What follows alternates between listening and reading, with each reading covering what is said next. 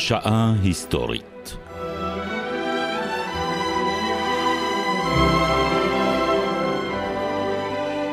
זיכרונות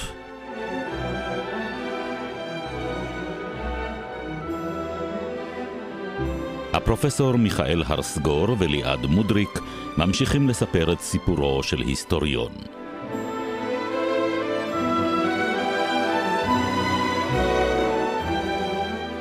שבת שלום פרופסור. שבת שלום. אני חייבת לומר לך שמאז תוכניתנו האחרונה, אני, נפשי לא יודעת מנוח. אה. מתהפכת על משכבי בלילות ואומרת לעצמי, בסוף התוכנית עזבנו את הפרופסור הצעיר, שעוד לא היית פרופסור אז, כשאתה כלוא בבית הכלא ונידון ל-20 שנה של עבודות פרך. כן. ומאז אני אומרת, איך הצלחת לצאת משם? האם יצאתי משם? קודם כל, אני מנח... אני, אני, אני, יש לי עדויות אמפיריות לכך שיצאת, כי הרי אתה יושב לפניי.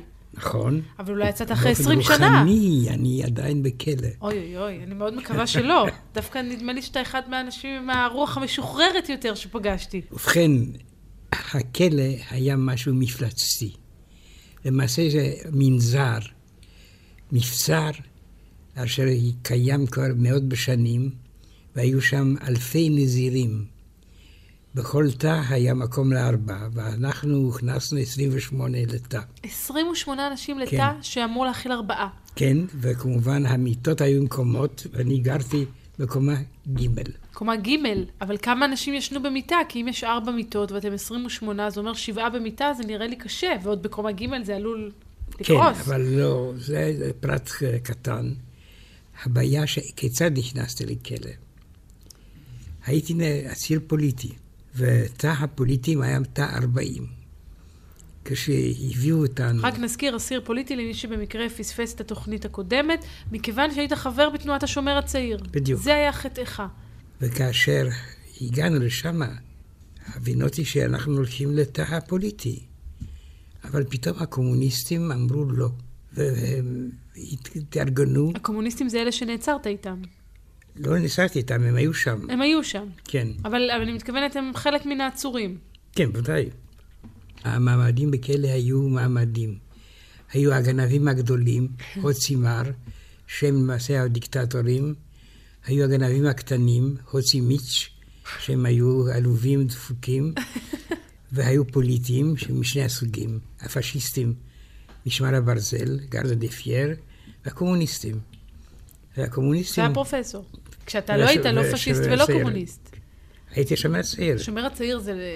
היית מגדיר כקומוניזם מאה רגע, אחוז? זה לא. ואז זה ה- זה הרי הרגע... הם נכנסו אליכם במרמה הקומוניסטים. בדיוק. בדיוק. והם ניסו עכשיו להכניס אותנו בתא הקומוניסטים, והקומוניסטים אמרו לא. לא מוכנים לקבל אתכם. בשום אופן. תמיד במדינות הפשיסטיות, המיעוטים הלאומיים הם ניתנים לתנועות שמאלניות. כן. זאת אומרת שרוב האסירים היו הונגרים, והיה משטר מאוד מוזר, והם באו והודיעו, אתם נגד אחדות מוסליסטית, לא רוצים אותם. פרופסור, אני לא ידעתי שבעצם הקריירה החלופית שממתינה לך היא כשחקן. אני מצטט, אני אתה מצטט. מצטט, אבל גם נכנס לדמות, זה מאוד מרשים אותי. כן, והתוצאה הייתה ש... שלא הבנתם מה שהם אמרו. בדיוק. כן. אם כי היה רומנית, אבל מבטא כזה שאי אפשר לה- להבחין בזה. רומנית סוף סוף היא שפה לטינית, ולא הונגרית, היא משהו פינלנדית. כן. ואז שמתי לב שהמנהל, שהוא היה דמות פיסטופלית, שדית, והוא היה למעשה שותף לגנבים, המנהל הזה. הוא שיתף פעולה עם הגנבים הגדולים בטח. הגדול, כן. כלומר, הם הצליחו לנהל את הכלא באמצעותו. בדיוק, אני זוכר למשל, כשטיילתי בכלא, זה לא היה כל כך קל. בטח היה טיול מלבב. פתאום אני באתי למוסך, ואז אחד האסירים שהיה שומר המוסך אמר, אתה רואה את האופנוע הזה? הוא כולו כסף. מה זאת אומרת? המתכת של האופנוע היה כסף. מאיפה השיגו את זה בכלא? הם השקיעו את הפרי שהגניבות שלהם, הם קנו מתכת יקרה, גם זהב. והתכשיטים הללו המתינו להם. תשמע, זה... כדי- כדי- יש לך התנסויות לא שגרתיות להיסטוריון. ואני רוצה להגיד לך, השעשוע היחידי זה היה הלוויות. זה היה השעשוע. היו כחמישים מתים ליום. 50 מתים ליום? כן. אז צחקתם מהבוקר עד הערב, אם כך. אבל אה, הם אכלו לקבורה רק בלילה. וכדי להיות בקבוצה הקוברת, אתה חייב להיות בפרוטקציה. אני לא מבינה, זה זכות לקבור? מה, זה תענוג גדול? מפני שלמנהל היה גן פרטי, והיינו מאמינים שהוא מעדיף לקבור את המתים בגנו כדי לדשן את הקרקע. אוקיי. תשמע, נשמע שהיה לכם שם חיים עשירים ומרתקים. אז, אז הייתם הולכים, זה התענוג שלכם היה ללכת לקבור את הגופות בגן הפרטי של המנהל. כן, ובלילה... מאוד רומנטי גם זה נשמע. בלי אורות, כאילו, גשם ושלג והכל. ואני לא מקנא בהם, כלומר בנו. כן. אתה אז נער בן 18. כן.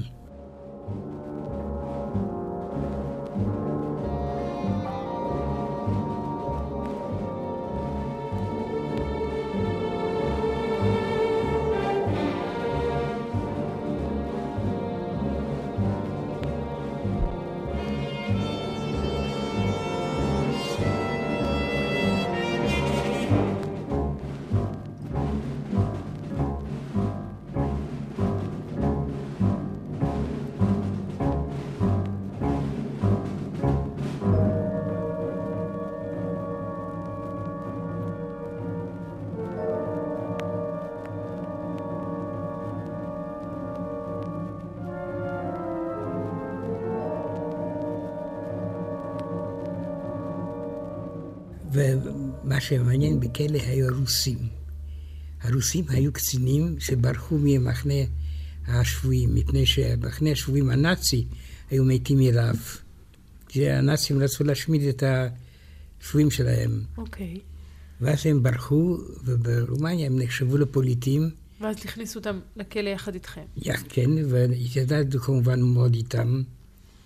בעיקר התיידדתי עם אחד מהם, וידלי פנטילייביץ' איבנוב, שהיה מורה להיסטוריה בקריבוי רוגה שבאוקראינה. איזה יופי. ואני הצעתי לו, והוא קיבל את זה, שניתן סמינר של תולדות רוסיה בכלא הפשיסטי. בכלא. כן, כבר נתתם הרצאות בהיסטוריה. כן, ובנושא מאוד אה, בוער. בוודאי. וטעון.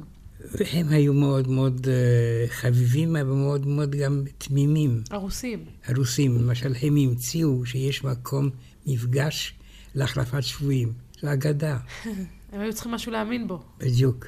ולי היה אטלס קטן, מאוד טוב, גרמני. וכל פעם שהייתה קבוצה של קצינים סובייטים מגיעים לכלא, הם גנבו לי את המפה, כדי שלהגיע למקום מקום מפגש. המפגש שלא קיים. אוי, האמת שזה נורא עצוב. עצוב, כן.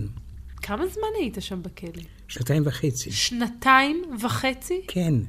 וההורים נגיד קיבלו זכויות ביקור? איך זה עבד? ההורים נאסרו והומתו. אה, הם נאסרו והומתו בזמן המלחמה. כן. בעוון מה? שום דבר, כיהודים. אה, על ידי הנאצים, לא על ידי הרומנים. זה לא היה הבדל גדול בתקופה הזאת. ואתה קיבלת את הידיעה הזו כשאתה בכלא? אני קיבלתי את הידיעה הזאת מפני שאימא הגיעה להיפרד ממני. והמנהל של הכלא הבין מה שקורה ונתן לה אפשרות לדבר איתי. לפני שהוציאו אותם להורג. כן. אני מתארת לעצמי שזה... אלה חוויות שילד בן שמונה... זה, זה בלתי נתפס בכלל, השהייה בכלא והפרידה מההורים. איך עוברים את זה? אני רוצה להגיד לך שמה שהציל אותנו בכלא זה היה הפרוטקציה של הגנבים הגדולים היהודים. הם התערבו וטענו והצליחו להבטיח לנו חיים פחות או יותר נורמליים. אם כי כלא זה משהו לא נורמלי. כמובן היינו ממתינים כל הזמן להפיכה. ראיתי שבאיטליה מוסוליני הופל, וכן היה לנו גם תקווה שאותו דבר יהיה פה. פתאום באה שמועה, קיבלנו חנינה איך קיבלתם חנינה? על ידי המלך מיכאל, מפני שאימו הייתה הלנה, חסידת אומות העולם, שהיא הייתה מעוניינת בנו, וטיפלה על שחרורנו. דווקא של האסירים היהודים או בכלל של האסירים הפוליטיים? היהודים, פוליטי היא הייתה מלכה, ככה שהיא לא הייתה אהדה לשמאל. אז מאיפה מגיעה האהדה הזו שלה כלפי היהודים, גם האסירים, גם את אומר חסידת אומות עולם, היא הצילה את הייתה, חייהם של יהודים? תראי, היא הייתה נסיכה דנית. ובית המלוכה הדני היה אמנם משהו רקוב במלכת דנמרק, אמר שייקספיר, אבל כאן זה היה מאוד בריא ורענן. והיא הצליחה להשיג את החנינה. אבל היה שר בממשלה בשם מיכאל אנטונסקו, כן. לא קרובו של יון אנטונסקו. כן, זהו. אסקו זה נקרא בן ברומנית. ככה שכל אחד, אה, מוישה בן מרדכי וכולי. כן, זה בעצם בנו של אנטון, כן, אנטונסקו. אנטונסקו. הוא סירב לקבל את החנינה. הוא ס- הוא סירב לקבל אותה. כן. הוא סירב לקבל אותו, וכלומר, היה כאן קונפליקט בין המלוכה לבין הממשלה. אני מקווה שאתה, אני מקווה שאתה. חש באיזה מתח אני נמצאת. ברצינות, אני ממש מחכה למוצא פיך כבר, איך, איך תצליח לצאת, אם הוא סירב לחנינה עכשיו. קודם כל, הייתה בעיה שאני חייב לדבר עליה, זה לא כל כך נעים, עניין השירותים בכלא. בכלא. אז נשאיר רגע את החנינה בצד, אתה אומר. מאוד לא, זה היה מאוד מאוד לא נעים ללכת לשם, מפני שקודם כל החיילים עם הרובים עמדו על מגדלים וכיוונו את הרובים אלינו אוי, כשהלכנו לשם. כן, תכין את זה תמיד תמיד עד הרגע האחרון, עד עשר בלילה. ופתאום כשאני הולך לשם, אני רואה שבכבר ממול יש אור, הרי הייתה הפעלה, מלחמה. כן. ואני שומע רעשים, כאילו חיילים צועדים, כאילו את הידד, ואיזה מישהו נואם, ואת המישהו הזה היה מלך, או חשבתי שהוא המלך. חזרתי ואמרתי לחברים, הפיכה, הפיכה. אמרו, לך לישון. תשובה טובה. לא וכשקמת ישנתי, בבוקר... לא ישנתי, לא לא ישנת. יכולתי לישון. היית כל כך נסער. בבוקר מוקדם, פתאום המפקד מזמין אותנו את כולם, אנחנו מתייצבים, רועדים מפחד, מי יודע מה, מה הוא עומד להגיד לנו. הוא אמר לנו שלוש מילים, רבותיי, אתם חופשים. דומינור סונטץ ליבר. וכך השתחררת מן הכלא. לא, לא השתחררתי. עדיין לא. מפני שיון אנטונסקו, שותף של המרשל, לא קיבל את החנינה של המלך. רגע, כשבאו ואמרו לכם אתם משוחררים, זה לא היה בגלל הפיכה, זה היה בגלל החנינה של המלכה? של המלכה, כן. של המלך של דרך, המלך, ה- כן. דרך אמו? כן. ואתה אומר, אחרי שכבר הודיעו לכם שאתם משוחררים, התערב אנטונסקו ולמעשה מנע את השחרור שלכם. בדיוק. ואז מה לעשות, אנחנו כבר מחוץ לבית הסוהר. אה, כבר יצאתם. לא, יצאנו במשטרה, אהה.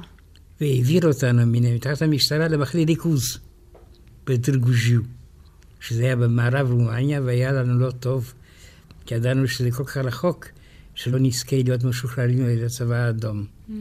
השנה היא כבר 44. 44.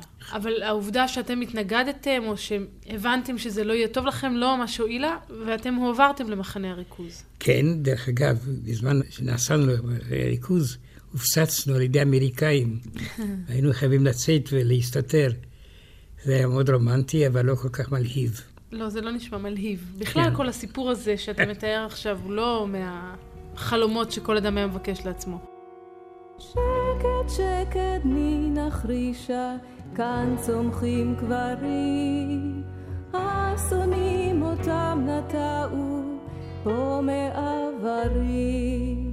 אל פונת דרכים יובילו, דרך שוב הלך לו אבא, האור. שקד נילי מטמוני לי אל נבכה בכאב, כי בין כה וכה בחיינו לא יבין אויב. גם הים גבולות וחוף לו, גם הקלס יג וסוף לו. ענותנו זאת במחנה הריכוז התנאים היו יותר טובים מבכלא. אוקיי. מפני שלא היו פלילים. היו כולם פוליטיים. זה היה ו- מחנה ריכוז רומני? או- רומני, רומני, רומני, רומני. טהור. בטרגוז'יו, שזה היום מקום ששם יש מין מוזיאון ודברים כאלה. וגם שם במחנה הריכוז הייתה שגרה חברתית כזו, כמו שיעורי ההיסטוריה שהזכרת קודם, שיעורי האנגלית שלהם דיברנו בשבוע שעבר. יכולתי הכל לעשות את זה, כן, כמובן. אבל היה גם דיכוי ומאסרים וחקירות כל פעם, מה עשיתם, עם מי דיברתם. ואני רוצה לספר משהו מעניין. באותו כלא רומני, או מחנה ריכוז רומניה, מדי פעם, אחד החברים, משה גיל, היה אומר לו, טפס על המיטה שלך בקומה ד' ותמצא משהו נעים. טיפסתי ומצאתי על המיטה עיתון עברי שהודפס בארץ כמה ימים קודם לכן. ואיך הוא הצליח להשיג אותו? מסתבר שהייתה לשכה ארץ ישראלית בקושטא. והיהודים הטובים הללו, חברי קיבוץ ארצי, שיחדו מלאך טורקי שהביא את הסחורה הזאת לרומניה, מפני שהייתה תחבורה חופשית בים השחור. אגב, אתה מדבר על השפה העברית, באמת, באיזה שלב בחייך אתה בכלל לומד עברית? שם. שם למדתי עברית. בכלא. בכלא, כמובן. במחנה הריכוז, כלומר. בכלא ואחרי זה במחנה ריכוז, אבל אני כבר קראתי עברית והבינותי עברית. כלומר, עד אז ידעת את השפות אה, של המדינות שבהן חיית, שזה גם לא מעט, זה היה צרפת ורומניה והגעתי גם גרמנית. וגרמנית, והנה עכשיו בכלא אתה נחשף בפעם הראשונה לשפה העברית, בעזרת אותו אסיר חבר משה גיל, כן, וכך אתה לומד עברית. בדיוק. ואיך השפה נראתה בעיניך? מוזרה. בדיוק, לא הבינותי מה זה 14, 15, המספרים נבלבלו אותי לחלוטין. לא, כי המספרים בצרפתית נורא פשוטים. כל תרגילי הכפל יש שם במספרים בצרפתית. קטרוון, דרך אגב, הם ביטלו את זה עכשיו. ביטלו את זה? כן, אומרים אוקטנט. ככה אומרים 80? כן.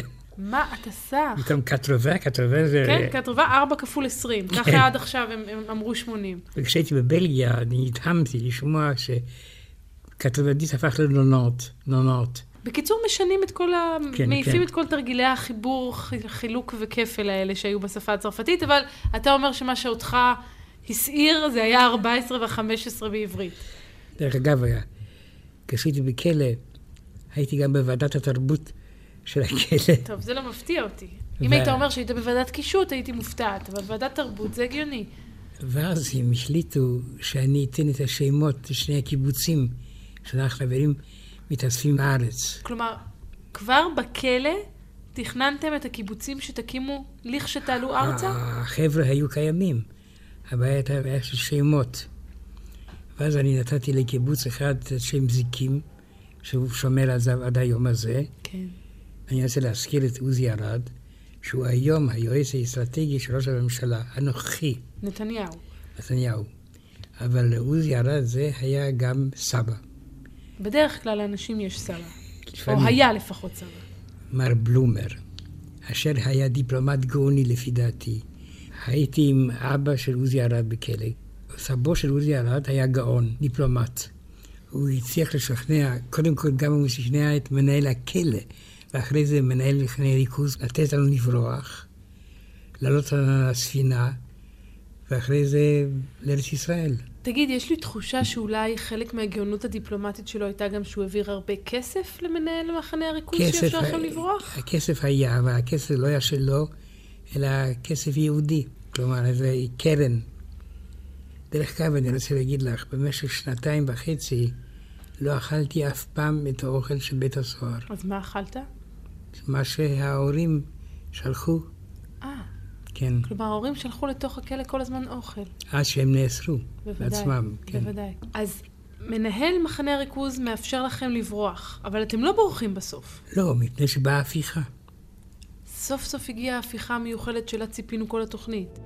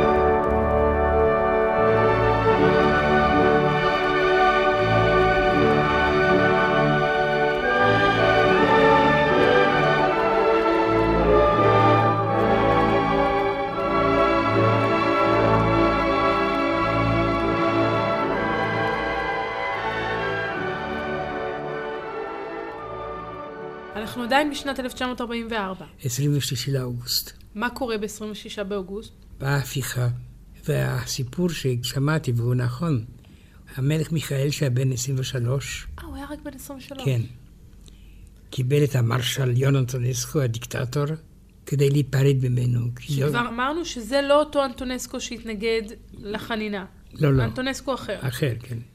זה שם מאוד נפוץ. כן.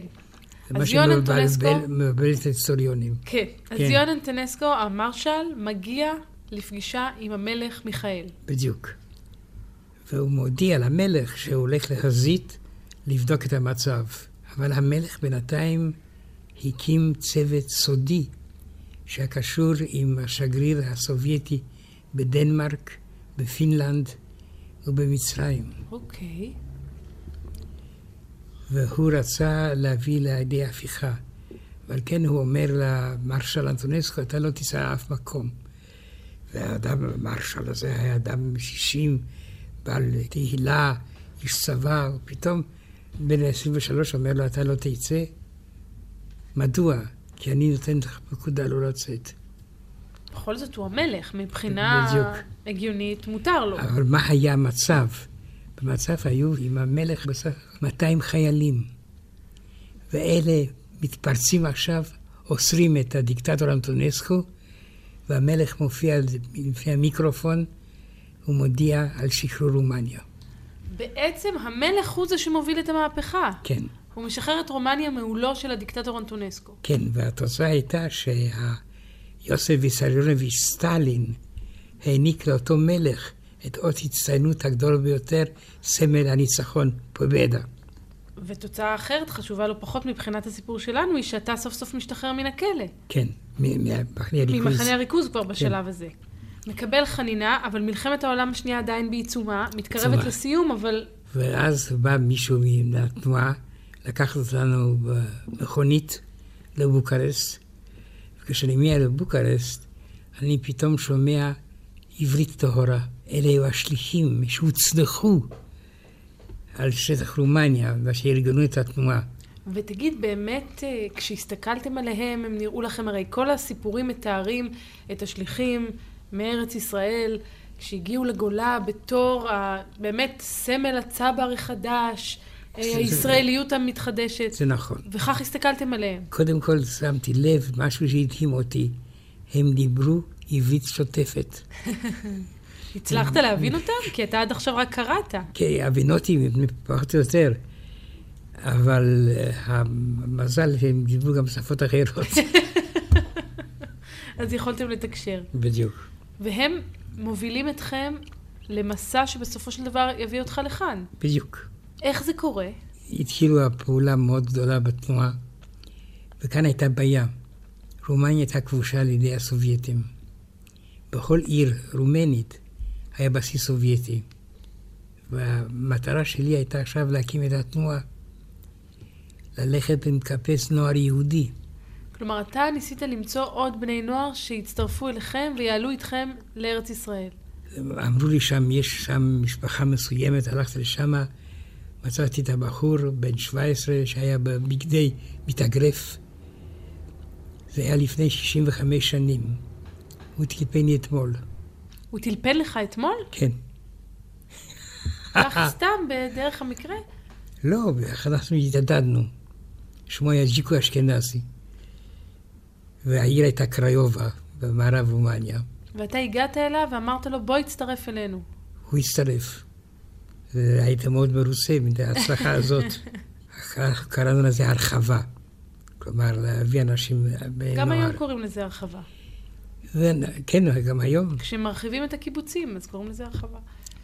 ובכן, נסעתי מעיר לעיר, ובכל עיר היה מחנה סובייטי. הייתי הולך בבגדים אזרחיים, בלי חבילה או בלי שום דבר חשוד, ואמרתי לשומר הסובייטי, רק שני משפטים. מאי רדיתי לי בלרוסקי, ההורים שלי היו רוסים. פשיסטים איכו בילי, הפשיסטים הרגו אותם. ולא היה מקרה אחד שהם לא קיבלו אותי. Hmm. אפילו הם הסינו אותי לארוחה. הסובייטים. הסובייטים, כן. סוף סוף הייתה אוכלוסייה עוינת, פתאום הם רואים מישהו שדבר שפתם. כן. והתנועה הזאת גדלה בצורה מסחררת. אלפי אנשים הצטרפו לתנועה. והיינו מפגינים נגד הפשיזם, נגד הנאציזם. היינו עם המנצחים, הייתה הרגשה נפלאה. וכל זה קורה ברומניה, ברומניה, כן, במשטר חדש. שבו התאפשרו ההפגנות והפעילות הזו. בדיוק.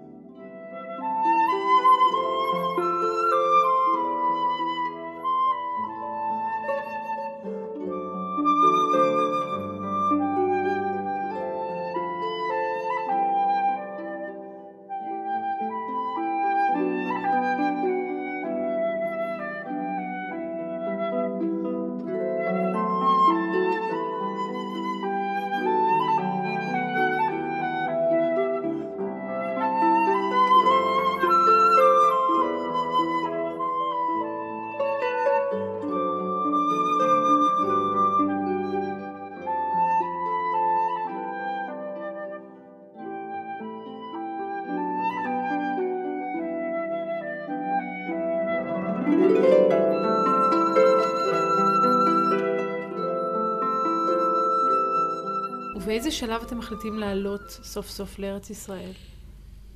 תראי, זה היה עניין של אה, זמן. כדי שיכינו את האונייה, אני זוכר שהקינו לעבור את הדנובה. היו אלפי יהודים, על איזה אונייה? עצמאות. הגענו לבורגס, שזה נמל בבולגריה. היה משהו כתוב בבולגרית, פתאום השם הבולגרי נופל, אה. ומופיע כתובת עברית, עצמאות, ועל האונייה השנייה קיבוץ גלויות. זה היה משהו נפלא. זה, זה מצמרר לשמוע. המפקד היה בחור ישראלי בן 23, שאני התיידעתי איתו. אם כי אני רוצה להגיד לך, היה גם דבר לא נעים. יהודיה אחת ניגשה אליי ואמרה, אתה רואה את האישה ההיא? אמרתי, כן. ובכן, אפשר לזרוק אותה לים. לזרוק מה? לים.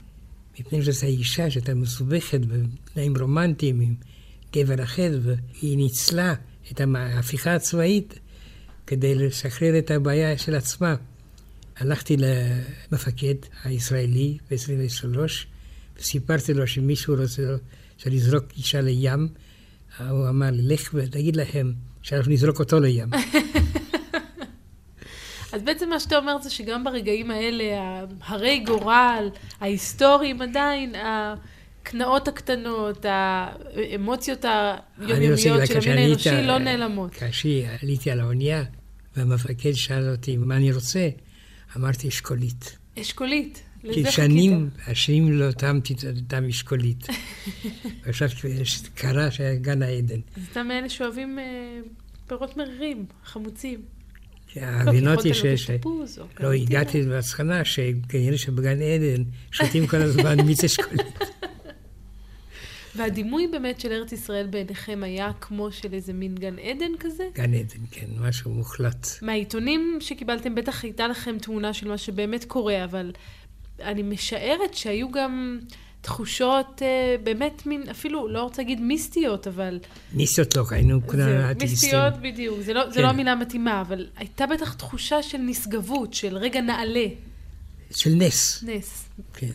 בדיוק. הייתי צובט את עצמי, ואני שואל את עצמי, האם אתה חי? והייתי אשבות את עצמי, כן, אני חי. וזה היה בגיל 19? מה, כן, זה היה זה, כן. 19-20. וכך אתה אה, מפליג באונייה הזו עצמאות. המטרה היא כמובן להגיע לחופי ארץ ישראל, כן, אבל הגעתי לחופי קפריסין, באורח פלא, או יותר נכון, באורח בריטי. מפני שהצי, הוד מלכותו, עצר לנו באמצע הים, ואני זוכר שהם התחילו לעשות חיפוש והשמידו כל החפצים האישיים שלנו, הבריטים. הבריטים, כן. ואני פתאום, אני רואה צילום של הוריי איתי, ואני אומר לאותו חייל בריטי, ראיתי שהוא מסתכל בצורה מסוימת על פרח חבצלת. הפרח של הבצלת זה סמל השומר הצעיר, כן. אבל גם סמל הצופים. נכון. והבינותי שהוא היה צופה. הוא אומר, ספייסקוט, שואל אותו, yes, in שפילד. אז אני אמרתי לו, כל בויסקוט חייב לעשות מעשה אחד טוב. תן לי את הצילומים הללו. אל תיקח אותם. והוא נתן אותם. הוא נתן אותם. כך הצלחת לשמור את ה- היום הזה, את כן. הצילומים של הוריך. כן. הצלום היחידי שהיה לי. ובכן, אז בא השחרור. רגע, אבל קודם אתם בקפריסין. בקפריסין, כן, היינו חצי שנה בקפריסין. שנה, אז השחרור עוד לא בא. כן. ייקח לו עוד קצת זמן להגיע. בסוף סוף סוף בא השחרור. רגע, אבל איך, רגע, חכה, אני עוד רוצה לשמוע על קפריסין. איך התנהלו שם החיים? כמה הייתם? איך זה... היו אלפי יהודים. בדיוק. כן, היינו במחנות ריכוז, שהם למעשה היו המבנים של מחנה השבויים של הצבא הגרמני. מעניין. ומי שכמובן מנהל שם את מחנה הריכוז, הבריטים. כן. ואני החלטתי שבתור מהפכן, אני חייב להצית את החיילים הבריטים נגד המשטר שלהם. נגד המשטר הבריטי. בדיוק. בחרת משימה צנועה לעצמך. והתנועה, התנועה בקפריסין, השומר הצעיר, הייתה לגמרי נגד הפעולה הזאת. שלך. זה בדיוק. זה באמת נשמע זה- קצת... אה, לא עניין שלנו להפיל את המשטר הבריטי. אבל אני אמרתי להם, מהפכן חייב להיות מהפכן בכל מקום. אז מה עשית? הייתי נואם לבריטים, והם היו מתאספים אחרי צהריים, מה- לעשות. להם הייד פארק קטן. בדיוק, בדיוק. חשבתי על הייד פארק. והשליחים מן ארץ ישראל, שליחי הארץ, אמרו לי, מה זה, אתה מבזבז את זמנך, וזה לא עניין שלנו להפוך את המשטר הבריטי. והצלחת לשכנע? אחד, פתאום אני רואה שאחד החיילים הבריטים מתכופף וזורק עלי אבן. אבן. אבל כשאני הסתכלתי יותר טוב, זאת לא הייתה אבן. זה היה האוסף של העיתונים דיילי וורקר, העיתון השמאלי האנגלי. סימן שהצלחתי, שלאחרי אותם, הקים אותי קשר. זה היה משהו נהדר, הרגשה נפלאה. קשר ידידות מעל חזיתות של עוינים ואויבים.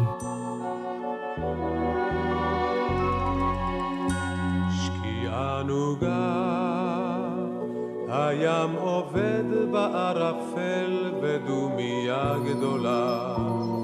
הרוח נח על סיפוננו האפל, כוכב ראשון עלה.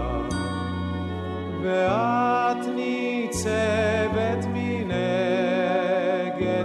בשולי השחקים בלילות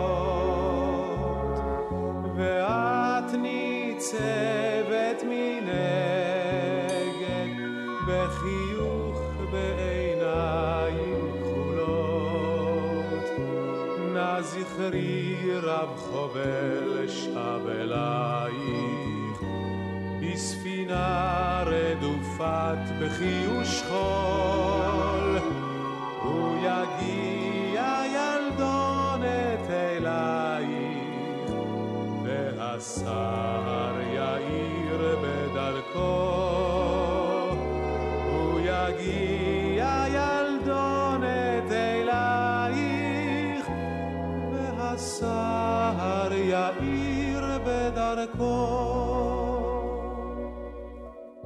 התחושה בקפריסין, אני מתארת לעצמי, הייתה שונה בתכלית לעומת מחנה הריכוז ברומניה. בוודאי, אבל אם כי לא היינו חופשים. בדיוק, אבל, אבל, אבל עדיין גם לא הייתם תחת שלטון רומסני כזה. דרך אגב, אני בזמן הזה, לא היה לי מה לעשות, אני המצאתי את השם שלי.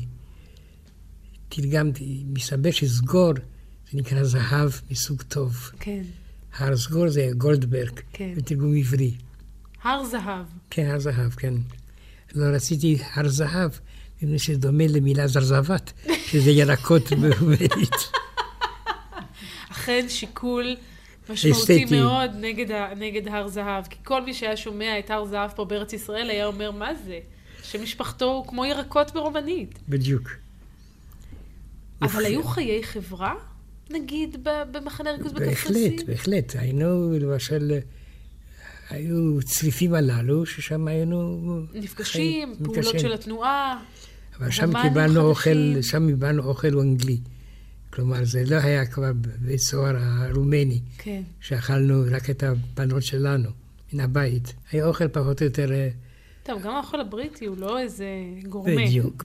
ופתאום באה השמועה שיש שחרור. אנחנו עולים על האונייה היוונית, כן. מפליגים, ואני זוכר את ההרגשה הפנטסטית הזאת לראות את הר הכרמל בלילה עם האורות. האם אלה מיהודים? יישוב יהודי. בוא רגע נספר אבל את ההיסטוריה, בזכות מה מגיע השחרור? השחרור בא מפני שבבן, השר הבריטי, נמאס להם להחזיק אותנו בקפריסין, הוא נכנע למעשה. זה הניצחון של הציונות. אתה מדבר עכשיו על השחרור, השחרור מתבצע למעשה אחרי שכבר הוכרזה עצמאותה של מדינת ישראל. בהחלט, למה הבריטים חיכו עד אז? הרי כבר המנדט שלהם הסתיים. תשאלי את מיסטר בבן. כלומר, הם החזיקו עדיין, כן, צריך לומר, בניגוד לחוק. את היהודים שרצו. לעלות לארץ ישראל במחנות ריכוז בקפריסין. כן. ואז מה מאפשר, מה פתאום נחה עליהם הרוח, שרתה עליהם הרוח שאפשרה את השחרור? הייתה קודם כל עיתונות מאוד עוינת. ובמסע נגד הבריטים, נגד בבן, שבכלל לא היה מייצג את העם הבריטי. ואז הבריטים הרימו ידיים ונתנו לנו לעלות ארצה. איך זה היה? פשוט פתחו את השערים? אתה זוכר בטח את הרגע הזה. בדיוק. אני אז נתתי גם את השם שלי לראשונה חדש. קודם כל, מה שמעניין זה שהיוונים של קפריסין קיבלו אותנו בצורה חמימה ביותר.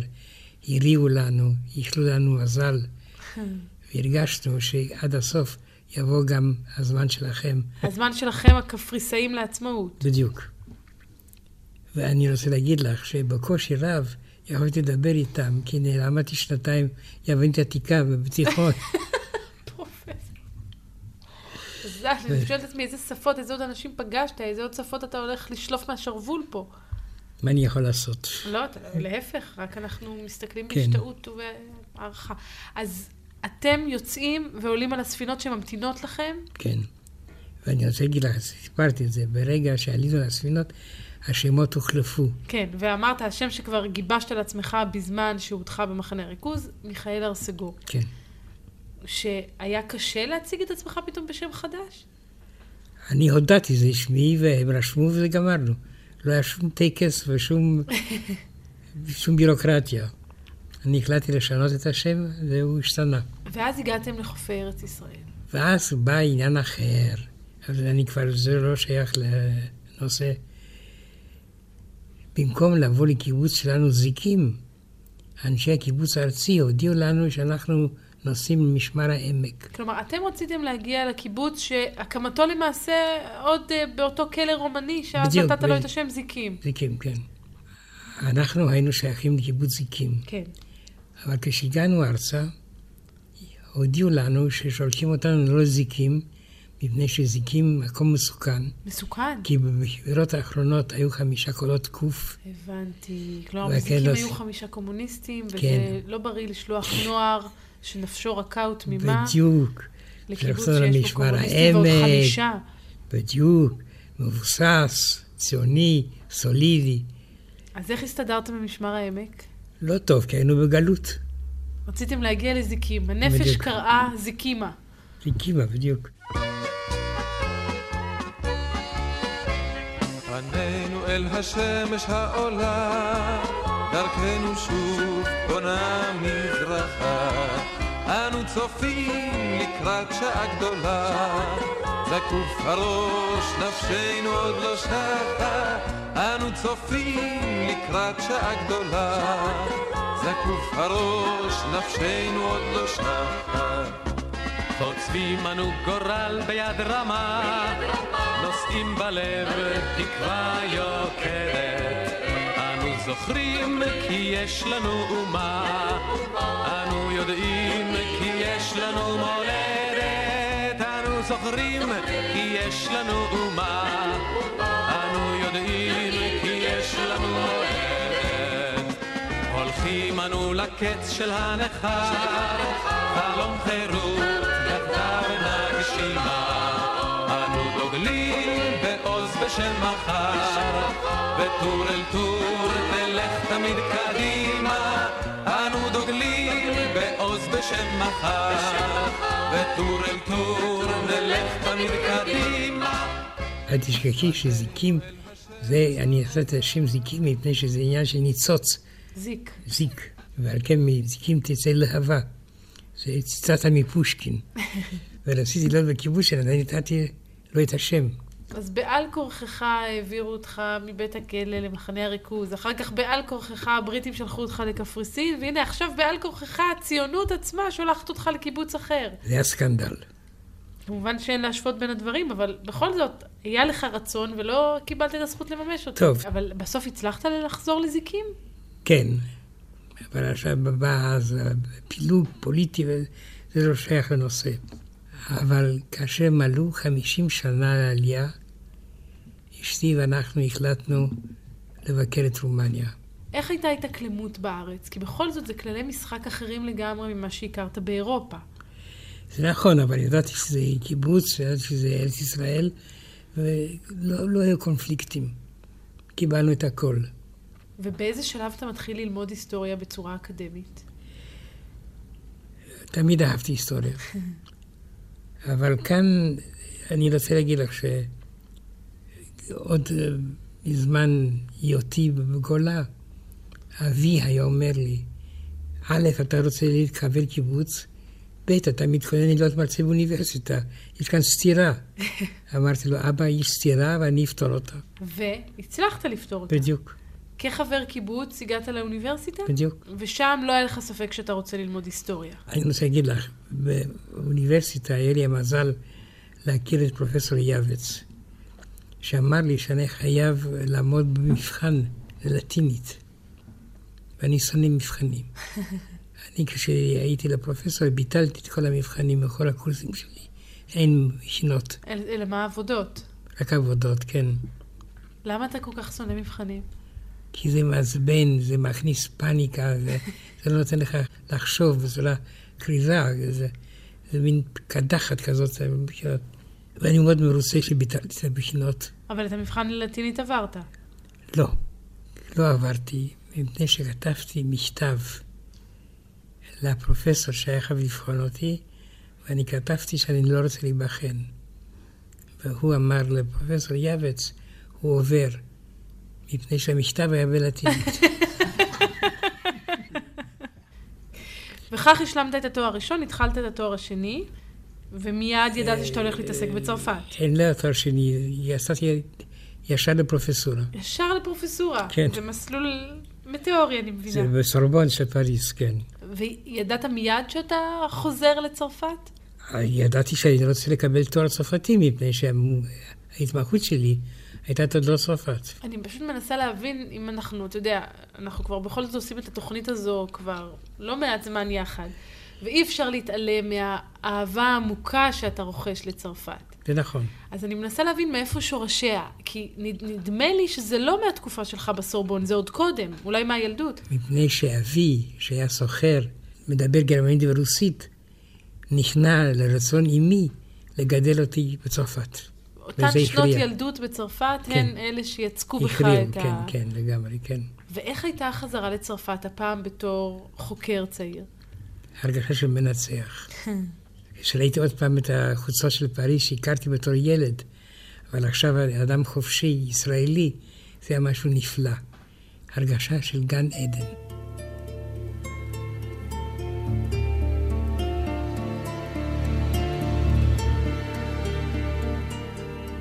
Ce quartier qui résonne dans ma tête,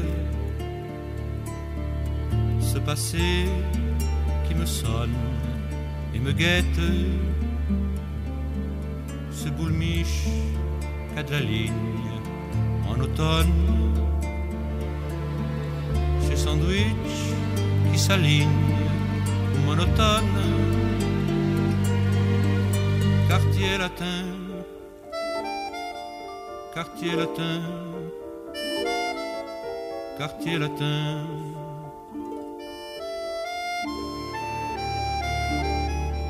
Chez Dupont, ça traînait la journée.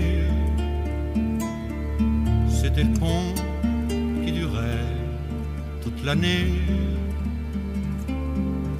L'examen, ça tombait comme une tête matin, sans chiquet ni trompette, quartier latin, quartier latin, quartier latin.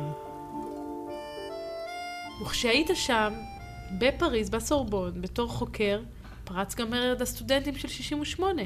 כן, הייתי עד לה. ואני רוצה להגיד לך שהיה אדם יותר מפורסם מגנרל דה גול, וזה היה קון בנדיט, דניאל האדום. דני האדום.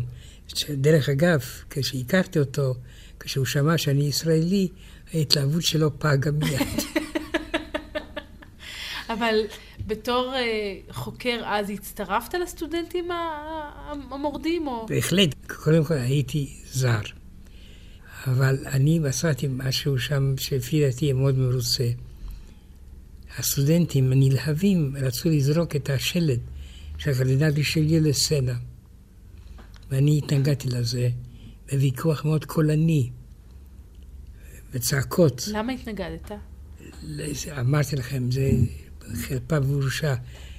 לקחת שלט של אדם מת ולזרוק על הסצנה, זה, זה לא משרת אותנו, לא מוסיף כבוד למאבק. בדיוק. והם השתכנעו? ומי שהוא, אדם מבוגר, שמע את הוויכוח. הוא בא אליי ושאל אותי, מה הכתובת שלי בישראל? והבינותי שזה אחד מן הבולשת. והתוצאה הייתה שקיבלתי קיבלתי עיטור הצרפתי בצורה מאוד קלה. בסוף הצלתי את כבודם של צרפת. בהחלט. כן. תשמע, אנחנו מתקרבים כבר לסוף התוכנית, אבל יש עוד שתי דמויות שאני זוכרת מתוכניותינו הקודמות שפגשת, והייתי שמחה אם תספר איך ומה. כשהייתי ילד בצרפת, ילדתי עם שתי בנות פורטוגליות. והיינו חברים טובים מאוד. כשחזרתי, אחרי בית הסוהר, שאלתי את הפורטוגלים אם מכירים את דורה ואשטרלה סנטיאגו, אף אחד לא ידע את זאת. והם אמרו לי, הם הפכו לנזירות, ירדו לברזיל. ואני אמרתי, הם לא הפכו לנזירות. אין סיכוי שזה קרה. אין סיכוי. מהיכרותך המוקדמת ו- איתן. אף פעם לא נסעתי לפורטוגל, לא טסתי. רציתי תמיד ברכבת, מפני שהנוף הוא מאוד מעניין ויפה. והיה שם פורטוגלי, פרופסור בפורטוגל, ושאלתי, האם שמעת על שתי אחיות, דורה ואשטרלה סנטיאגו? תמיד בכל מקום אמרו לי לא, הם ירדו לברזיל, התנזרו, כל זה. הוא אמר לי, הם השכנות שלי, באופן מקרי לחלוטין. במקרה, כן. נו, אני תוהה איך לא, אחרי המקרה הזה, איך לא השתכנעת שיש אלוהים. מפני שהם היו אתאיסטיות, גם אני.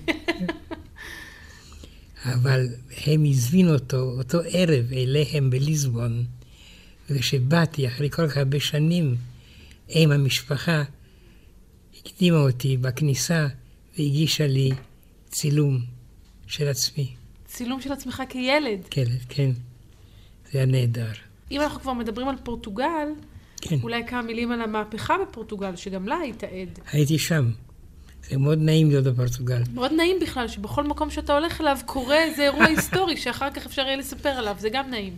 ועוד אמרת קודם, קודם לכן שבאיזשהו שלב החיים שלך הפסיקו להיות מעניינים, זה לא ממש מדויק. לא, אבל אה, זה הספר שלי היה פורטוגל, אני טלפנתי אותו, זה ספר טול- מטולפן, מליסבון לפריס. את הספר על פורטוגל, כן, מסרת בטלפון. טלפון, כן. דרך ו- מעניינת לכתוב והתוצאה ספר. הייתה שזה היה הספר הראשון על המהפכה הפורטוגלית שהופיע בכלל. כי היית שם, היית עד בזמן אמת, ומיד העברת את הרשמים שלך פנטסטי, בטלפון. כן. יום אחד בפורטוגל, אני מטייל בעיר קשקאי, שהוא חבר פורטוגלי, ואני אומר לו שאין לי חומר על מה שאני רוצה לכתוב. אז הוא אומר, על איטליה, אין לי חומר. אז הוא אומר לי, למה לא תטלפן למלך איטליה? לטלפל למלך איטליה? מה זאת אומרת? איך אפשר לטלפן? הוא גר פה מול אומברטו השני, המלך הגולה. טלפנתי לו, והוא קיבל אותי בצורה נפלאה, וסיפר לי המון דברים. וכך פגשת את מלך איטליה, ואנחנו כבר ממש בסוף התוכנית, אבל אני לא אתן לתוכנית הזו להסתיים מבלי שתספר על עוד מפגש מעניין שלך עם דמות היסטורית אחרת. וזה ממש מפגש לא, לא סביר אפילו. וזה אלפר דרייפוס. כן. ובכן, אה, בפריז הלכתי ברובע הרביעי, שזה הרובע שגם השגרירות הישראלית נמצאת בו, ושם היה בית קפה אלזסי. אז היית ילד. הייתי ילד, כן. בפריז עם אבא הולך לבית הקפה. כן, אלזסי. כן. ואבא אמר, לא, לא רוצה אלזסי שמן מדי. צודק. התעקשתי. ופתאום כשאני יושב בבית הקפה, אני רואה מישהו נכנס, אדם גבוה, עם גבר גבוה, זקן, מלווה כמה גברים צעירים, יש מין רחש, לחש בכל ה- בית הקפה. ואבי שאל את המלצר, מה יש? אומר, מה זאת אומרת, מה יש? זה מר דרייפוס. אז צבט אבי אותי מאוד מאוד, ועד הכאב, ואמר לי, תסתכל על האיש הזה, אתה לא תראה אותו פעם שנייה. נדמה לי שהסיפור הזה יש בו משהו שבהרבה מאוד מובנים תופס את המהות של העניין. איכשהו, נדמה לי, גם מההסתכלות שלי ומהעבודה שלי לצדך, שגם אתה מצליח לתפוס את ההיסטוריה, אבל גם היא תופסת אותך. בין אם אתה ילד קטן בבית קפה אלזסי, ובין אם אתה חוקר בפריז במרד הסטודנטים, וזה תענוג גדול. התענוג הגדול זה של היסטוריון להיפגש עם ההיסטוריה, וזה מה שניסינו אנחנו לעשות גם עם ההיסטוריה הפרטית שלך בשתי התוכניות האחרונות. בצורה צנועה ביותר. תודה רבה לך. בבקשה.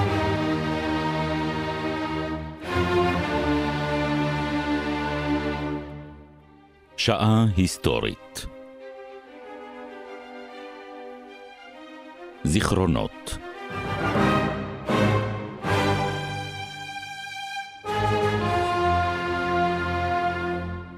הפרופסור מיכאל הרסגור וליעד מודריק המשיכו לספר את סיפורו של היסטוריון.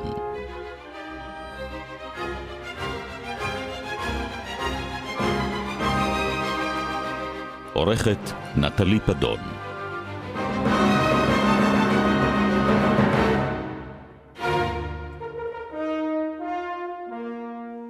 ייעוץ מוסיקלי, עמליה רוזן.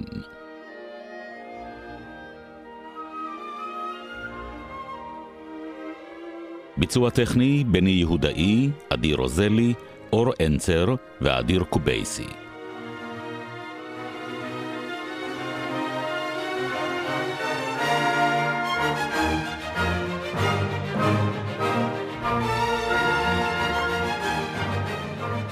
בתוכנית הושמעו קטעים מוסיקליים מתוך שירי תנועות הנוער והעלייה, כמו גם מוסיקה רומנית עממית וקטעים מאת בטהובן ולאו פרה.